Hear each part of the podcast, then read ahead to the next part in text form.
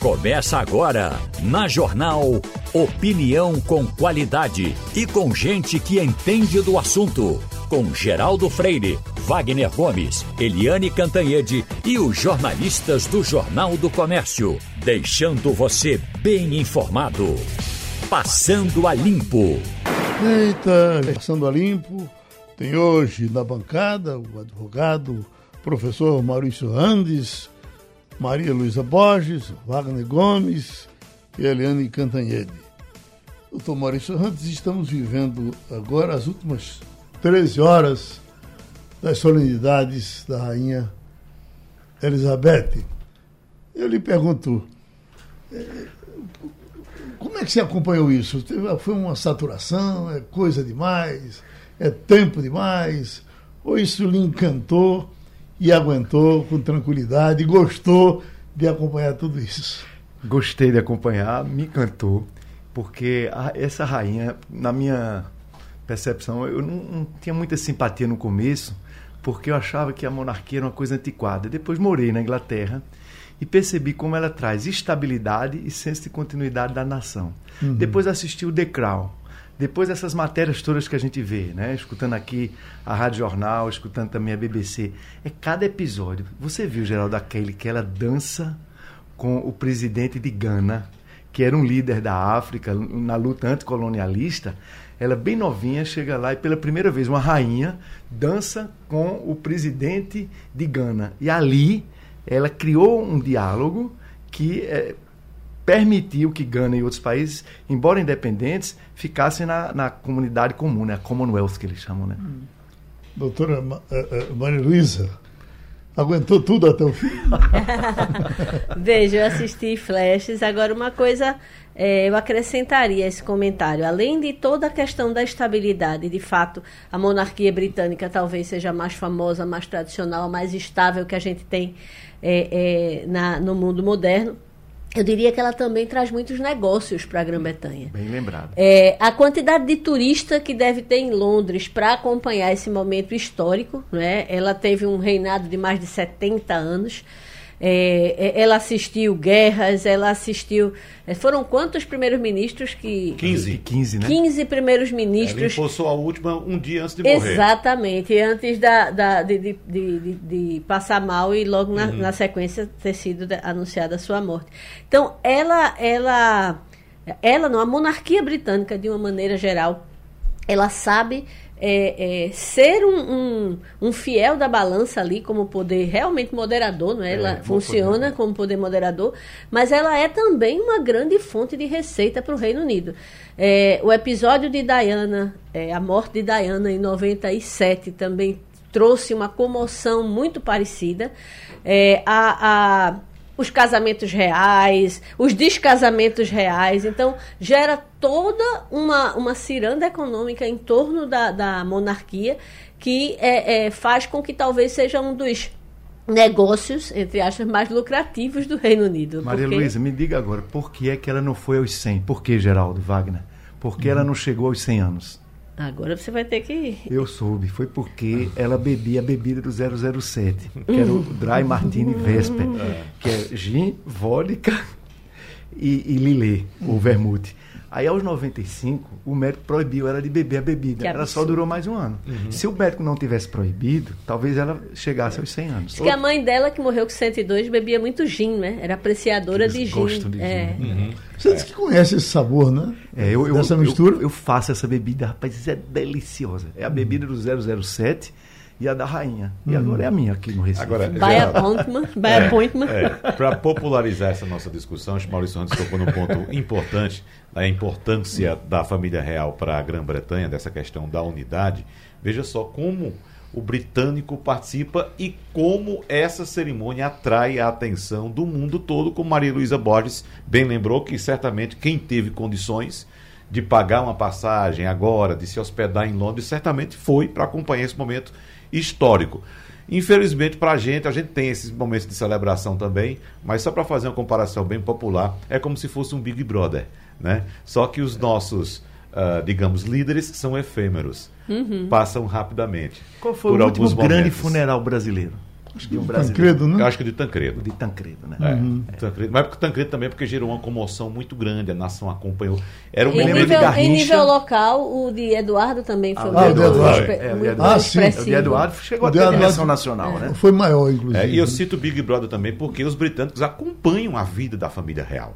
Então, tudo que acontece na vida da família real é comentário nas mesas do, dos britânicos, né, em todos os lugares. O que eu acho que é uma ótima é, é, forma de você ter uma catarse quando se mora numa ilha. Uhum. Né? É você ter um, um, um alvo preferencial para suas fofocas quando se mora num, num, num país em que é tão constrito do ponto de vista geográfico e não tem muitas áreas onde você pode habitar, se expandir, porque tem muita área, terra alta, tem muita terra é, é, é não, a, a, não adequada, não habitável. Então, você ter uma, um alvo preferencial para as fofocas das mesas dos pubs deve uhum. ser realmente um, um, é. um, fator muito importante para eles. É, não eu... diz que teve aquela tempestade, uma tempestade muito forte no canal da Mancha entre a Inglaterra e a França, e a BBC noticiou. Uhum. A tempestade foi tão forte que o continente europeu restou isolado. Não são eles, né? Uhum, é. E observe, Maria Luísa, como você estava dizendo, uh, acho que foi ontem, ontem, ontem, que teve um minuto de silêncio né, em todo o país.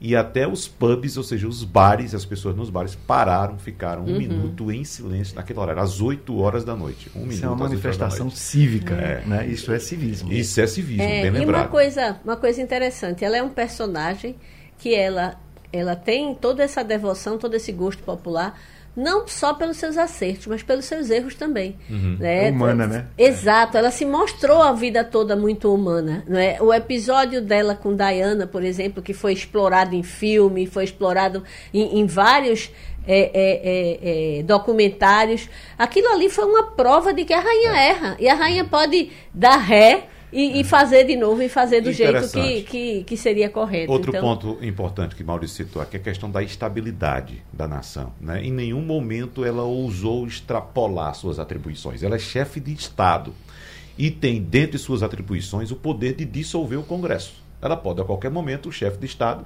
agora o rei Charles III, pode dissolver, em momentos de crise, o Congresso e convocar novas eleições. E ela respeitando sempre os rituais. Ela não, não, não, ultrapassou os seus limites de uhum. chefe de Estado. Né? E a solenidade de abertura do ano parlamentar lá em Westminster é muito bonita. Né? Uhum. Né? Vem, vem, a rainha vem com os dois pajos na frente, os dois pajos não abrem a porta e entram porque estão conduzindo a rainha, não. Eles batem na porta, pedem autorização aos representantes do povo, eles vão lá dentro, recebem a autorização, só então abre a porta e a rainha entra para uhum. o ano parlamentar ser inaugurado pela chefe de Estado. É. São os rituais que importam. E é, qual a, a, a, consequência dessa overdose? Ela fortalece outras monarquias, porque as pessoas passam a, a ver com mais simpatia. Afinal de contas, a morte tem essa coisa né, de, de, de botar os pingos nos is, né?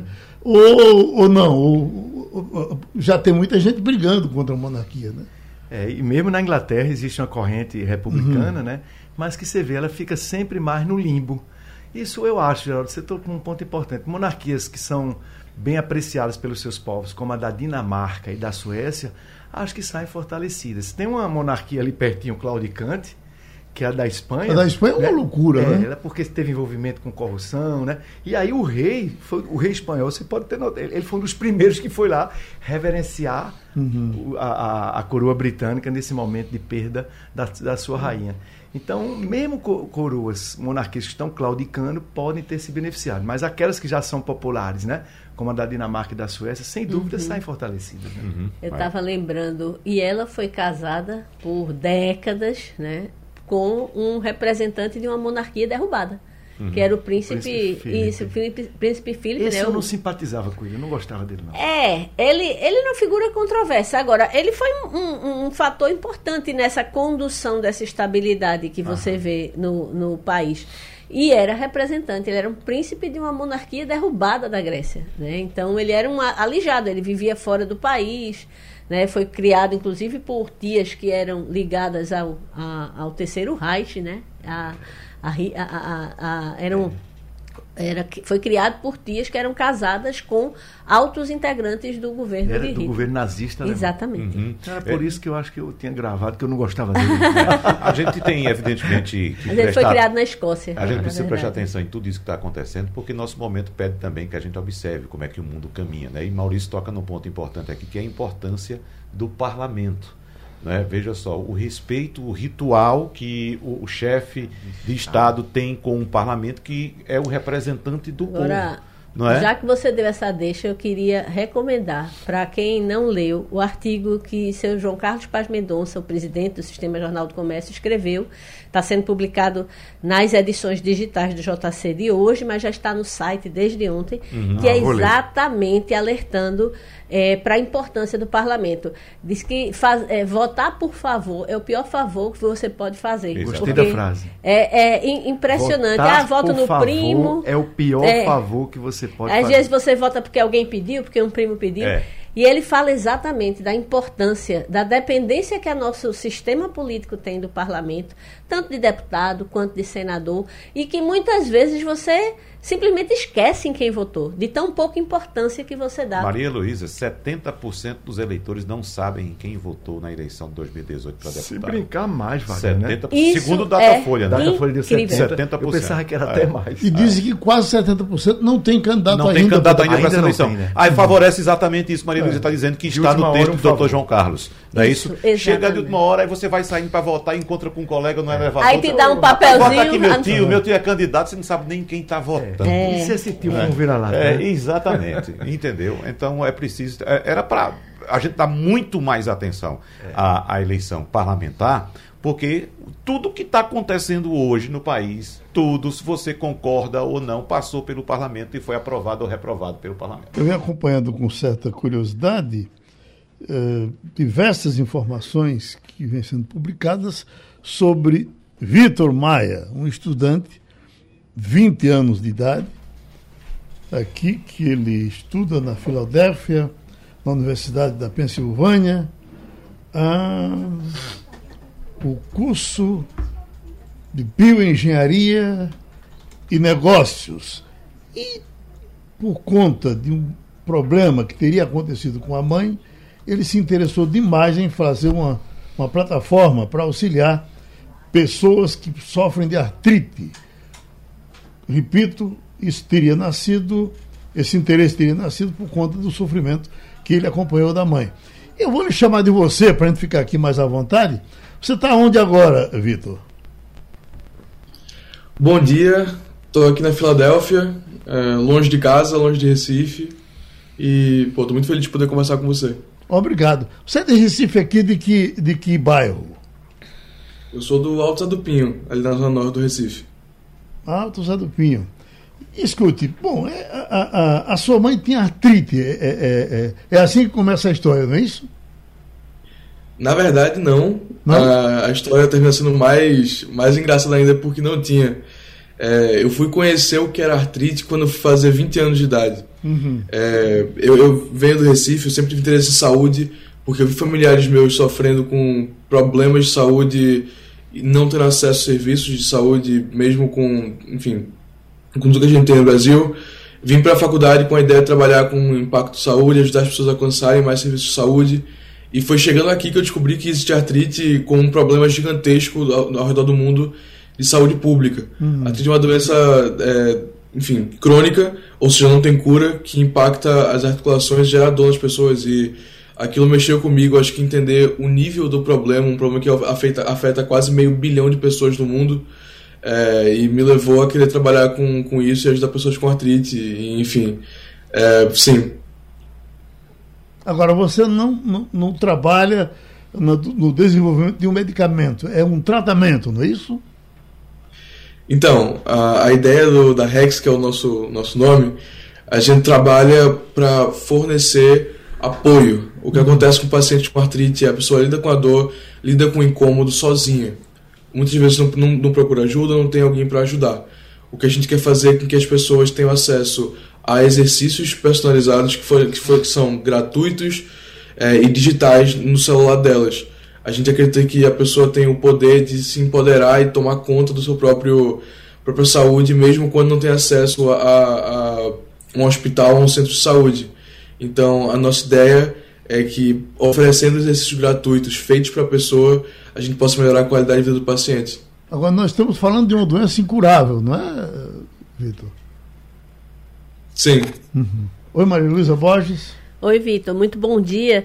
Eu estava lendo aqui uma reportagem sobre a sua trajetória e você disse que sempre se sentiu uma criança engenheira. Achei curioso essa, essa, esse comentário. E vi também que você já desenvolveu um outro aplicativo para detectar o câncer de pele. Eu queria saber se esse outro aplicativo também está ativo e como é que ele funciona.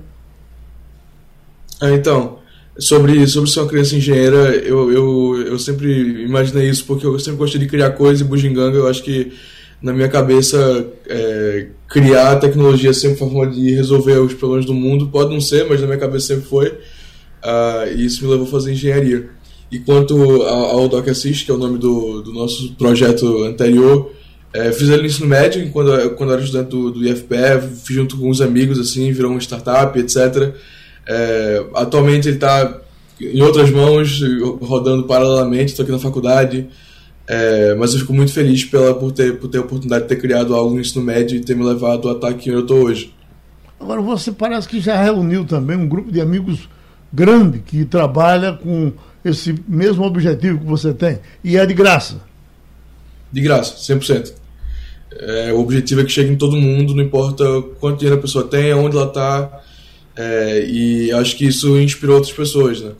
É, enfim, eu sou, sou um pirraia, tenho 20 anos. Eu, eu, enfim, acabei de começar a ter barba, acontece. Eu sou uma pessoa nova, então o que a gente pode fazer quando a gente é novo é ter ajuda. E, e acho que ter um, um, uma razão legal para fazer o que a gente faz trouxe mais gente boa para trabalhar com a gente. A gente atualmente tem uma equipe de quase 20 pessoas que vem de vários lugares do mundo. Eu estudo nos Estados Unidos aqui, então tive acesso a pessoas de vários países diferentes. É, e a nossa solução é, é feito em conjunto com as pessoas. A gente está atualmente atuando em oito países diferentes. A gente está tá com o nosso aplicativo rodando em oito países. A gente tem nosso aplicativo, a nossa solução para artrite acontecendo em português, inglês, espanhol e coreano. Então eu tenho muito orgulho de falar que a gente alcançou desde comunidades indígenas do interior da Amazônia até as ruas da Coreia do Sul. Isso é possível quando a gente tem uma equipe de gente engajada e com vontade de fazer o bem. Então... Artrite dá, dá nas mãos, nos joelhos, em qualquer parte do corpo? Existe uma grande variedade de, de tipos e localizações de artrite. Elas, a artrite ataca normalmente as, as articulações, isso pode ser de qualquer parte do corpo, normalmente das mãos, dos joelhos, são os mais comuns, mas pode dar em lugares diferentes. Então é interessante porque ao mesmo tempo que é uma doença que tem certos padrões, ela, enfim, é bem diversa e força a gente, enquanto quem está trabalhando para ajudar pacientes com artrite, a focar no espectro bem, bem amplo de, de casos. Não é uma doença inflamatória e, e, e no caso dos exercícios, eles não teriam que ser acompanhados de medicamentos? Então, é, existe uma, uma visão holística sobre como a artrite pode ser tratada e o que a gente percebeu, a gente segue muito a filosofia de que para quem não tem nada, ter alguma coisa já ajuda bastante. Uhum. A gente descobriu que apenas 20% de pessoas que têm artrite de fato fazem qualquer coisa, seja medicamento ou fisioterapia, para ajudar com a artrite. Como a gente oferece uma ajuda oferecer exercícios personalizados. É, pessoas que não teriam acesso a nenhuma coisa têm acesso pelo menos a alguma coisa, e isso impacta diretamente a qualidade de vida, a habilidade de, de fazer os movimentos e, enfim, diminuir a dor. Uhum. Então a gente atualmente trabalha com 200 pacientes de vários países diferentes e a gente pode acompanhar como essas pequenas coisinhas, coisas básicas e simples que a pessoa pode fazer no dia a dia, podem impactar a qualidade de vida e fazer que a pessoa possa voltar a fazer o que ama, seja jogar bola com o filho, ir no mercado sozinho. É, e isso é uma coisa que a gente acredita que, assim, se você pode fazer algo para melhorar a sua saúde, você tem esse poder e a gente quer te empoderar a fazer isso. Tem gente que acha que isso é de velho, e não é, não é? é tem muito jovem com esse, é, é, com, com esse problema. É, inclusive a idade média dos nossos usuários é por volta de 40 anos, 40 e poucos anos, o que eu achei interessante. Eu acho que a gente tem essa, essa ideia de que a artrite é uma doença que impacta unicamente pessoas mais velhas, e sim, muitas vezes é mas também tem gente muito mais nova que sofre de artrite e que, enfim, precisa ser, ser cuidado e que tem que ter essa atenção dada às pessoas. Uhum. Doutor Ramos, está interessado? Victor, me chamou a atenção o fato de você ser do Alto Zé do Pinho. Sim. Nós, como recifenses, ficamos orgulhosos e saber que o Alto Zé do Pinho é um bairro que eu conheço, fui muito lá, sempre fiquei muito bem impressionado, porque lá é um borbulhar de cultura, né? Uhum. De todo tipo de gênero musical, pessoal talentoso. E agora o talento do Alto Zé do Pinho está se revelando numa startup pelo lado da ciência, pelo lado da tecnologia. E aí fica sempre a curiosidade, quando a gente toma conhecimento desse êxito seu, que nos orgulha tanto, é, como é que foi essa trajetória? Como você conseguiu a bolsa? Como você conseguiu, junto com seus parceiros, criar essa startup? E o que é que você tem a dizer para essa meninada que está lhe escutando agora? Não só no Alto Zé do Pinho, mas no Ibura, em todo lugar do Recife e de Pernambuco.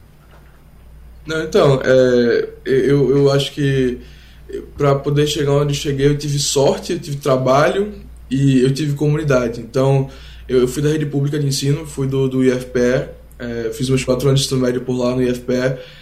E, e assim, eu acho que o, mais importante disso tudo foi ter gente que me apoiava e que acreditava em mim. Eu sempre quis estudar fora, eu lembro até hoje, eu estava com minha mãe, eu tinha o quê? 12, 13 anos. E eu falei, mãe, eu quero ser engenheiro, quero ser cientista, quero mudar o mundo. Ela falou: Ah, você quer ser cientista, vai ter que ir para um país, sei lá, Noruega, Estados Unidos. Eu falei: Tá, então eu vou. É, e esse sonho, ninguém nunca cortou ele, sempre me incentivaram. Então, contei com professores, contei com pessoas ao meu redor. É, e o que eu tenho para dizer é que sonhos se realizam. É, eu, eu tava ali pegando pô, a de macaxeira, depois barra macaxeira para a cidade universitária todo dia durante quatro anos. É, e, e, agora eu posso estar aqui numa das melhores faculdades do mundo estudando o que eu amo e ajudando as pessoas. E isso só foi possível com sonho. Então é complicado, a gente sabe que, que o Brasil é um país muito desigual. É, não, é, não é comum pessoas é, saírem daqui e conseguirem bolsa no exterior, infelizmente, mas isso vai ser cada vez mais comum com base no sonho. Qual o que a gente pode fazer é, se você tem um bolsa? sonho, você senta, você se planeja, você corre atrás, porque o mundo precisa de gente com sonho. E eu sei que Recife tem muito sonho a oferecer. Oi. Qual foi, Vitor, a, a, instituição, como tu fizesse? É isso que eu queria perguntar, assim, se tu podia ajudar no caminho das pedras para uma meninada que está lá nesses bairros todos também sonhando com essas, essa oportunidade, criar as condições, porque deve ter sido muito duro você conseguir. Mas se você puder dizer um pouco, qual foi a instituição, como é que você fez, como você aconselha que essa meninada que vem por aí também possa seguir o seu caminho? Então, é, o, assim, o que aconteceu comigo é, foi eu tinha esse plano de estudar fora, usei basicamente o Google, é, eu procurava sempre como funcionava, como que eu, mandava minha candidatura para as universidades do exterior, como eram as bolsas, isso foi um processo que demorou anos, então eu comecei lá no início do ensino médio, fui pesquisando, entendendo. Ao final do ensino médio, é, eu encontrei esses programas de mentoria, eu fiz parte de dois programas de mentoria, é, a Brasa Pré e a Fundação Estudar, é, que me ofereceram ali uma, uma um auxílio financeiro para eu conseguir mandar a candidatura. Como ah, nos Estados Unidos você tem que pagar para fazer algumas provas, mandar alguns documentos, eu não tinha dinheiro para isso. Eles pagaram para mim e me ofereceram uma mentoria de, enfim, como, como escrever as redações. É, aqui nos Estados Unidos, diferentemente do, do Brasil, não é só uma prova, eu não faço só um, uma única, um único exame e aí eu, eu passo eu tenho que mandar currículo, eu tenho que mandar minhas notas de ensino médio, carta de recomendação de professores e também uma prova. Então, ter esse auxílio foi incrível. O que eu diria é, você tem, é, eu, eu, pelo menos usei basicamente a internet, que é uma ferramenta incrível, para entender o processo desde cedo. Então, você começar a pesquisar, procurar e continuar constantemente fazendo isso, você vai encontrando as oportunidades é, e também sempre contar com essas, com essas instituições maiores é, que podem oferecer talvez uma mentoria. Então, minha dica é ficar sempre de olho, pesquisar, usar o Instagram, usar o Google, usar o Facebook, para procurar coisas sobre estudar fora e manter esse, isso sempre no radar. Ô Vitor, o importante agora é saber como é que as pessoas chegam até você, chegam até a, a sua trupe aí para se livrar das dores. Eu já estou com cinco pessoas para indicar. Como é que eu digo? Você vai falar com o Vitor dessa forma. Então, a gente tem o nosso site e tem nosso Instagram. Eu acho que o Instagram é o mais fácil. É, você pode procurar no Instagram, rexx.br. Ah, chegando lá, você ver o nosso link para se cadastrar e também conteúdo sobre artrite no geral. A gente tem o nosso feed acontecendo, então se você tiver interesse em estar tá com a gente, procura hex.br no Instagram. Uhum e aí já começa de imediato a receber as orientações para os treinamentos? Sim, é assim que você preenche preencher os formulários, a gente consegue, enfim, nosso algoritmo já roda e te manda um e-mail com um PDF explicando como você pode, talvez, é, enfim, fazer algum exercício menor para ajudar no seu dia a dia, sim. Bom, vamos lhe dar um abraço, um rapaz de 20 anos, não é? Coisa bacana. Parabéns. Uhum. Parabéns, Vitor. Felicidade, Vitor. Quando você vier para o Recife, vamos comer um, um, um, um chambaril lá no bar do Zaqueu, que fica perto ali do. na linha do tiro, perto da do Pinho. Zaqueu. Vamos sim, vamos sim. Ok, um abraço, muito obrigado. Uh, doutor Maurício, Pernambuco é o estado campeão em reclamações durante essa campanha. Judicialização para aqui e para lá. Uh, por conta dessa confusão que se faz com quem é o candidato de A, quem é o candidato de B, quem apoia esse, quem apoia aquele. Ao mesmo tempo, os programas eleitorais do rádio e da televisão, no final, que a obrigatoriedade de dizer quais são as coligações, são os partidos, é. A quem cabe fazer uma reclamação? Porque, na verdade, essa é uma informação que interessa às pessoas saber de quem é o partido de cada um. É, porque você de repente, é, sobretudo na inserção, né, Geraldo? É? Você está ouvindo aqui Geraldo Freire, Wagner, Maria Luísa, e de repente entra a inserção. Com uma crítica pesadona contra uma Sim. pessoa. Você espera aí, quem é que está fazendo essa crítica? Aí fica anódio, né? Fica uhum. sem autoria. Cabe à parte prejudicada provocar a justiça eleitoral, né? Eu, te, eu tenho muita cautela. O Ministério Público não poderia agir em nome da população. A população é, quer poderia, saber poderia. quais são as coligações, a que partido pertence, fulano e ciclano. Os, o, a, a, o cara esconde brincando. Né? É, porque aquele acelerado ninguém sabe é. quem é a autoria, né? o Ministério Público, como fiscal da lei, poderia também provocar a justiça eleitoral. Eu tenho observado também, Geraldo, muito, muita peça de ataque, inclusive, a candidatos. E ultimamente, e ultimamente tem sido fervendo. Né? Fervendo. fervendo. Quem é que está fazendo isso? Que tem, é. Ele tem a obrigação de dizer quem a coligação está fazendo aquele ataque ali, ou aquela, aquela, aquela propaganda. Então tem que vir discriminado qual de onde está partindo, né? Uhum. E, e, eu fico procurando e cadê? Quem é que está fazendo esse ataque? É blá blá blá blá. blá. É, ninguém sabe. Não, nem isso tem. O peru cantando tem. faz melhor do que aquilo. Pois é, pois é. Mas é como, como o Maurício Randes disse, cabe a, a, tanto ao eleitor quanto às outras agremiações políticas provocarem a justiça eleitoral para que seja tomada uma providência. É, o juiz eleitoral não pode agir de ofício. Ah, não pode agir direto, não, né? Tem, não, que, tem que ser provocado. pensando, como é que a justiça eleitoral escuta isso e não, não diz nada? Tem que aguardar aguardar chegar. Mas o Ministério Público não, não, não faria isso? Pode. Por vontade pode, própria? Pode. Sem ser Ou ele também tem que ser provocado? Não, não o Ministério não. Público pode ter iniciativa, bem colocado, Exatamente. e ele pode também receber uma representação do cidadão, a notícia crime, a notícia do ilícito, e ele provocar. Mas sem ninguém pedir ao Ministério Público, o Ministério Público pode sim uhum. ajuizar é uma medida né? na Justiça Eleitoral, né? Agora o sangue está batendo na tá, cintura. Tá demais, viu? Tá, tá um negócio uh, apelando, né? E a tendência é que essa coisa daqui para frente... Piorar. É. é piorar. E aí Pernambuco está repetindo repetindo o que já teve na eleição de prefeito, né, que já foi uhum. também muita baixaria, e agora repetindo isso nessa eleição de 22. Eu vejo aqui, Helena, da Folha de São Paulo, Soraya usa 3 milhões e 200 mil de sua verba eleitoral para bancar comitê em Pernambuco. Aí vem aqui com os detalhezinhos, onde eh, eh, ela praticamente não gasta nada em nenhum. Em Pernambuco está com essa bola toda, por coincidência, o presidente eh, eh, do União Brasil, ou do PSL hoje, é, é o, o, deputado pernambucano Luciano Bivar. Aí eu lhe pergunto, tem alguma coisa mais por trás disso aqui? Alguém vai ter que dar alguma explicação? É, bom dia, Geraldo, bom dia. colegas, ouvintes. Sim, as pessoas têm que justificar seus atos quando usam dinheiro público. E esse dinheiro de campanha é o dinheiro público. Portanto, a sociedade quer explicações. Mas eu acho que você matou a charada.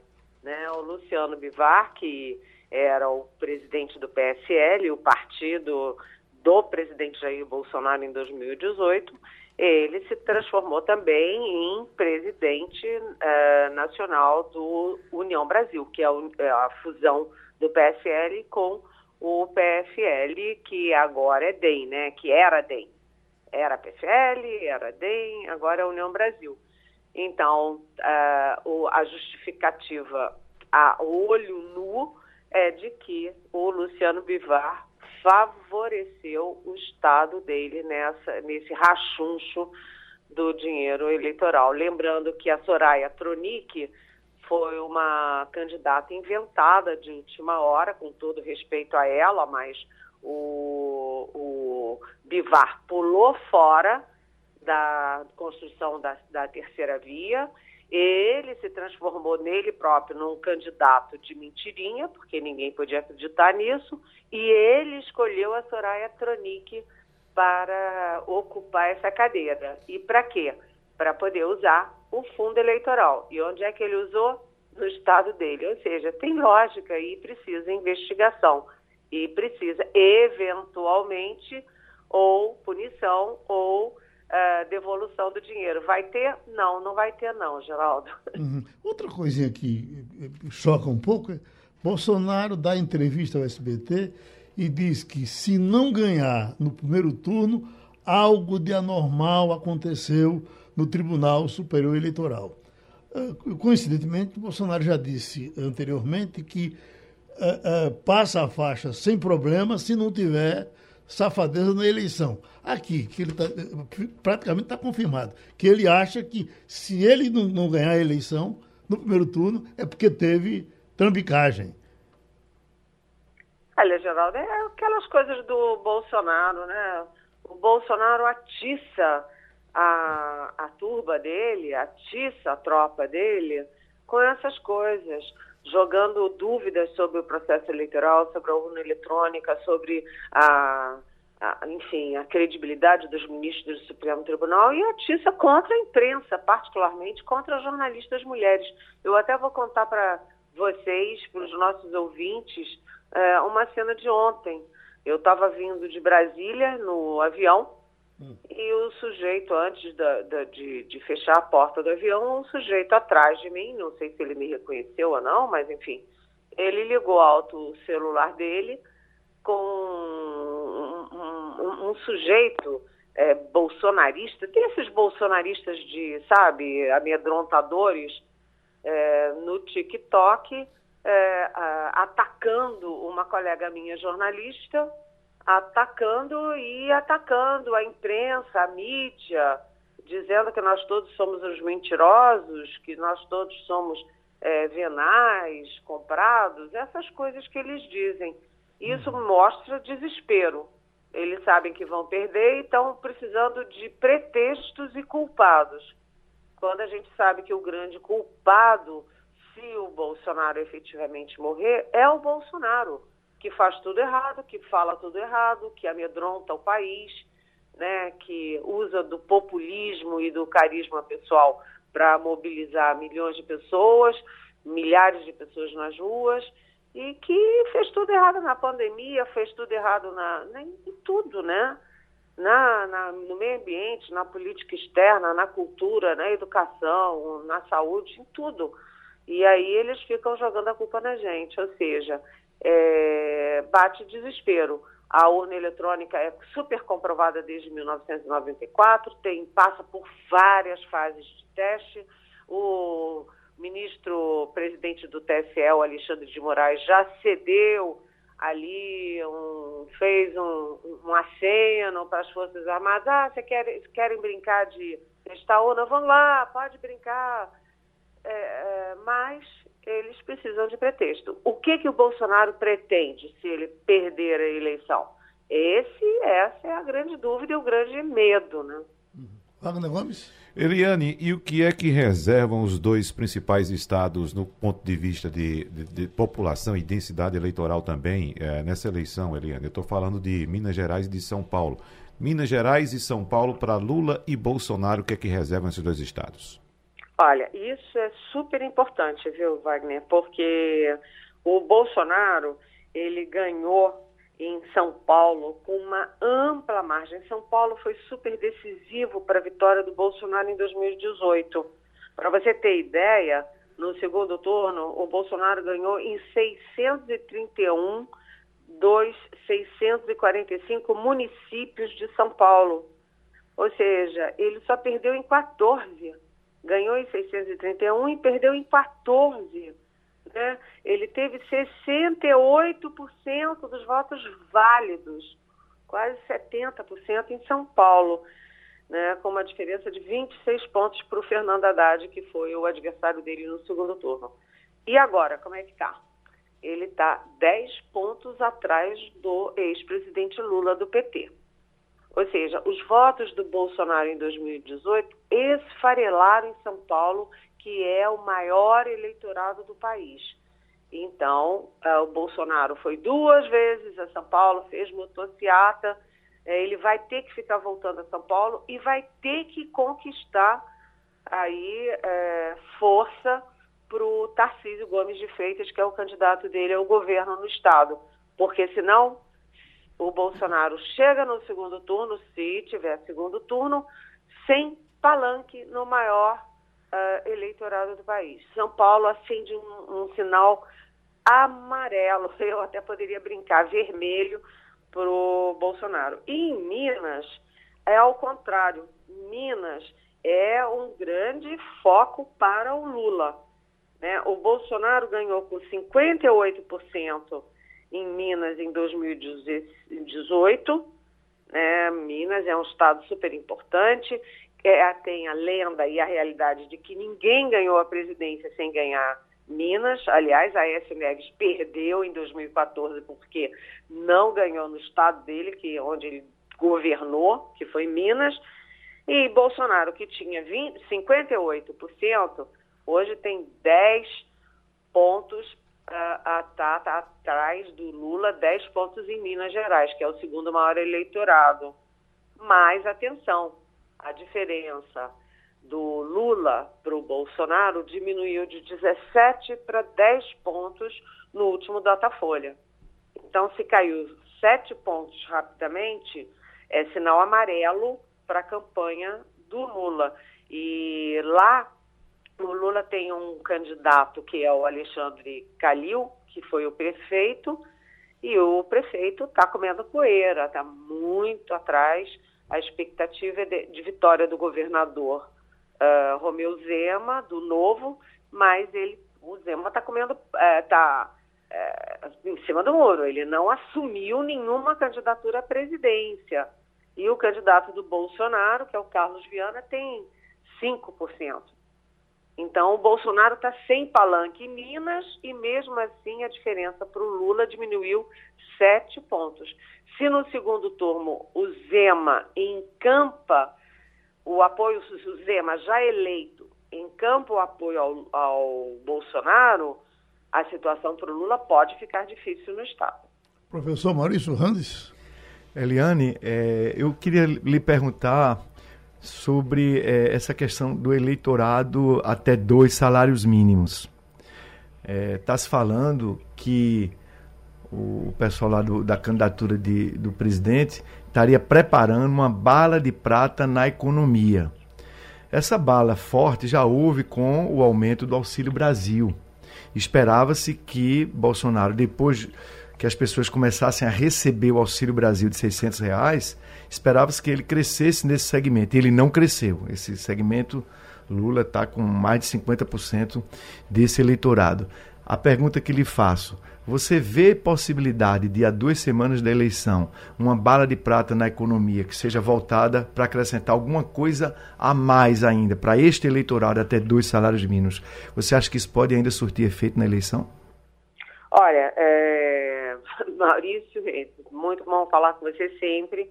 É, é, é, muito difícil, né? Porque o presidente Jair Bolsonaro usou toda a munição dele a gente vê que ele estourou o teto de gastos, a responsabilidade fiscal, a lei eleitoral, conquistou 41 bilhões para comprar voto, aumentou com o Congresso aí de 400 para 600 reais o Auxílio Brasil só na época da eleição e não mexeu no eleitorado, no maior eleitorado do país, que é o eleitorado até dois salários mínimos.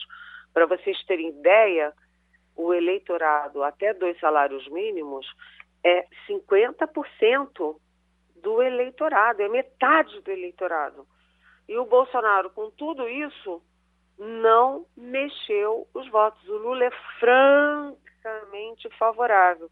Por quê? Porque nas pesquisas, quando você pergunta quem está mais preparado para cuidar dos pobres, para combater a pobreza. 54% do Datafolha dizem que é o Lula. E só 27%, ou seja, metade, diz que é o Bolsonaro. Então, a, na percepção popular, quem está preparado para cuidar deles, pobres, é o Lula. E isso decanta é, no eleitorado, por, nos segmentos, né, por escolaridade. Os menos escolarizados apoiam o Lula, os negros apoiam o Lula, o Nordeste apoia o Lula. O que, que significa isso? Que o maior eleitorado e os maiores bolsões do eleitorado estão firmemente, solidamente com o Lula. E o Bolsonaro não está conseguindo furar esse bloqueio ou implodir essa muralha. E aí é, eu li no Lauro Jardim do Globo que ele vai procurar uma bala de prata. O que, que pode ser uma bala de prata há duas semanas da eleição, depois que ele tentou tudo e não deu nada, não deu certo. Ele lá em Londres, ele lá em Nova York, vai convencer o eleitorado pobre que quer é, comida na mesa, que quer saúde, que quer educação, que quer emprego, renda e moradia? Não vai, né? Não sei o que, que eles podem fazer de mágica. Ainda tem que paralelo isso, está havendo cortes enormes na farmácia popular, que é uma coisa que atende as pessoas absolutamente carentes, está repercutindo demais no meio dos pobres e também corte na merenda escolar, as crianças que muitas vezes eh, vão para a escola mais para comer do que para estudar. E tem Maria Luísa Borges. Oi, Eliane, bom dia. Dentro desse xadrez político nacional, está é, tá havendo uma movimentação de pedetistas históricos para é, é, é, hipotecar solidariedade ou pedir votos para Lula, o que seria uma clara, é, é, é, um clara racha né, na campanha de Ciro, que inclusive esteve aqui em Pernambuco a semana passada, deu entrevista manteve que é candidato até o fim, que a candidatura dele é para valer. Você acha que essa movimentação pode surtir algum efeito, pode ter alguma, alguma consequência direta naquele voto de Ciro, que parece bem cristalizado ali, com cerca de 8% das intenções? É, Oi, Maria Luísa, bom dia. Eu vou acrescentar algumas coisas antes de te responder à lista do Geraldo. O Bolsonaro precisa de voto de pobre, não é? Que é o maior é, eleitorado do país. Mas ele corta é, o auxílio creche, o farmácia popular, né? o auxílio emergencial só vai até dezembro, ou seja, claramente eleitoral ele vetou 3,5 bilhões para a internet das escolas públicas, ele vetou as águas, respiradores, é, leitos é, da, das comunidades indígenas que são pobres é, no meio da pandemia, é, a merenda escolar, é, a verba contra a, a, a violência da mulher teve um corte de 90%. 90%. Caiu de 100 milhões para 9 milhões. é, e duas em cada três famílias aptas a receber o auxílio gás não estão recebendo. Agora, a última notícia é que o programa Casa Verde e Amarela, aquele da habitação, também vai mal das pernas, não andou. Ou seja, o Bolsonaro não tem um olhar para pobre. Ele nunca fala em pobre, pobreza, miséria, é, injustiça social, tal. Mas, desculpa, me alonguei um pouquinho, mas é, resposta sobre Ciro para nossa querida Maria Luísa. Maria Luísa, isso é da dinâmica das eleições. Você chega na reta final, assim, na última semana né, as pessoas é, bate o pragmatismo. O que, que é melhor? Votar no Ciro porque eu acredito, acho que ele é melhor, ou votar no que está na frente que pode vencer em primeiro turno? E a debandada é uma expectativa tanto para a candidatura do Ciro Gomes, como nessa reta final também para Simone Tebet, que está tecnicamente empatada com ele. E como o Ciro tem ali em torno de 7, 8%, e a Simone está ali em torno de 5%, isso pode fazer toda a diferença para fechar a eleição em primeiro turno. Lembrando que o Ciro Gomes tem feito um papel muito é, arriscado nessas eleições, porque o Ciro Gomes ganha, não ganha o que ele não tem e perde o que ele tem, porque o eleitorado do Ciro Gomes é um eleitorado de centro à esquerda e ele ataca tanto o Lula e o PT que ele acaba fazendo a campanha do Bolsonaro, tanto que várias falas dele são usadas na campanha do Bolsonaro contra o Lula. Portanto, ele, é, além de perder eleitores, ele está perdendo apoio dentro do PDT. E ele, além de perder tudo isso, ele está perdendo apoios também no estado dele, que é o Ceará. O Ceará está todo rachado, aquela hegemonia dos irmãos Cid Gomes no Ceará também se esfarelou, ou seja, o Ciro Gomes, dê no que dê a eleição, é um dos grandes derrotados dessa eleição. Pronto, a gente ouviu Eliane Cantanhede mais uma vez participando aqui com a gente e terminou Passando a Limpo. A Rádio Jornal apresentou opinião com qualidade e com gente que entende do assunto. Passando a Limpo.